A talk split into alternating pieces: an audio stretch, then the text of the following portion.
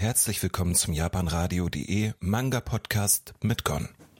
Und weiter geht's mit unserem kleinen Girls Love Special heute.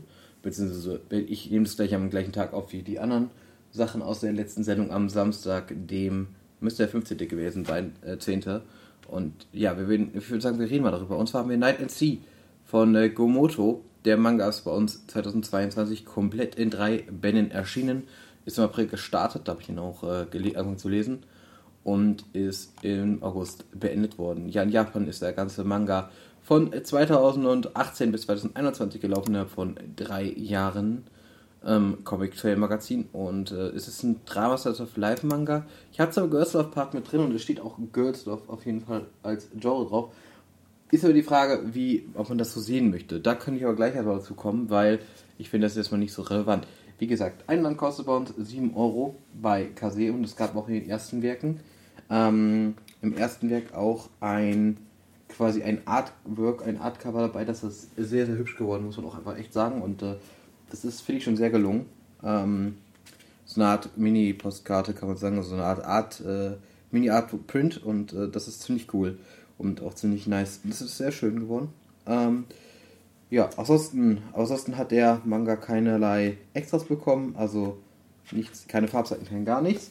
Ähm, Zeichnung finde ich persönlich echt ganz gelungen, ähm, muss man einfach so sagen. Ich finde tatsächlich, die Charaktere sehen ziemlich gut aus, Hintergründe nicht immer, allerdings das Wasser zum Beispiel, was hier irgendwie eine Rolle spielt, schon. Apropos Wasser, da fällt mir nämlich eigentlich, die Story vergessen. Und zwar das Ganze dreht sich um Tsukiko und Aya.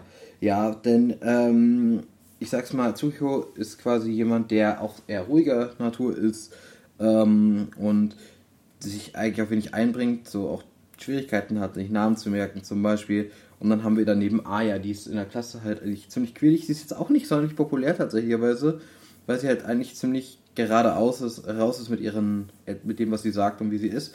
Ähm, also ihr Leben gehört eigentlich dem Schwimmen, wenn man so möchte. Also das ist ihr Lebenselixier und ihr, ihr Lieblingstätigkeit, kann man doch einfach so sagen. Ähm, dementsprechend ist es so, dass sie da halt in der Schule Schwimmer gehst und das die ganz alleine drin tatsächlicherweise. Es gibt mich kein anderes Mitglied mehr. Und sie schwimmt auch einfach wirklich nur zum Spaß, wenn man so möchte, und nicht, weil sie das Gefühl mag und nicht, um irgendwelche Wettbewerbe zu gewinnen. Ja, ähm, Aya, also Tsukio wird dann auf Aya aufmerksam und so quasi sind die beiden halt dann zusammen am Pool und verbringen halt Zeit miteinander und kommen sich darüber irgendwie in einer gewissen Art und Weise näher, kann man so sagen. Ähm, wie weit es dann wirklich geht und wie weit die wirklich jetzt auch, wie weit es romantisch ist, das ist natürlich was, worüber man streiten kann. Ich persönlich finde immer noch, dass es mehr ein Romance, nicht ein Romance ist, sondern eher so, eher schon fast in Richtung Slice of Life einfach nur geht und ein bisschen Drama vielleicht da rein.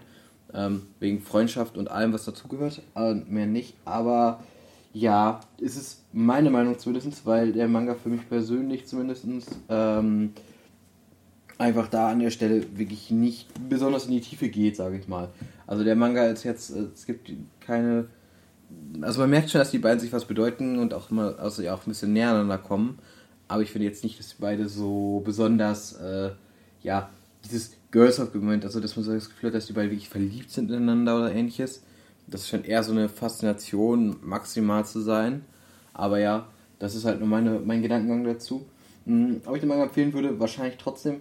Also, ich finde nicht, dass er so perfekt ist und ich finde auch das Ende irgendwie hat mich ein bisschen enttäuscht. Also, ich habe ein bisschen anderes Ende erhofft einfach. Auch wegen dem Tag Girls Love, da erwarte ich natürlich auch schon ein bisschen mehr.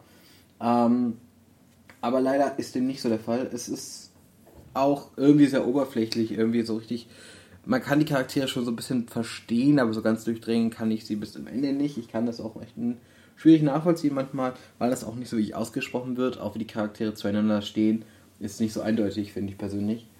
Mm, deswegen fällt es mir schwer, das wirklich zu empfehlen. Also ich würde sagen, da sollte man erstmal reinschauen. Ähm, denn es ist, es ist für mich ein speziellerer Titel auf jeden Fall. Und jetzt auch nicht unter meinen Favoriten im Girlsdorf-Bereich. Also da gibt es für mich deutlich besseres als das hier und deswegen muss man das einfach so sagen. Gut, ich würde sagen, ähm, auch wer der mit drei Bänden jetzt nicht so lang ist, das ist vielleicht das einzige Argument, was dafür spricht, halt so ein bisschen.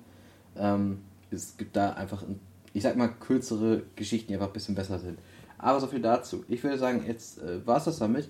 Und ich hoffe, es hat euch soweit gefallen. Und gleich ähm, ja, könnt ihr noch ein bisschen weitere Podcasts unter unsere Sendung oder natürlich auch unseren Stream genießen. Viel Spaß damit und bis gleich. Also bis zum nächsten Mal, meine ich natürlich jetzt. Ciao.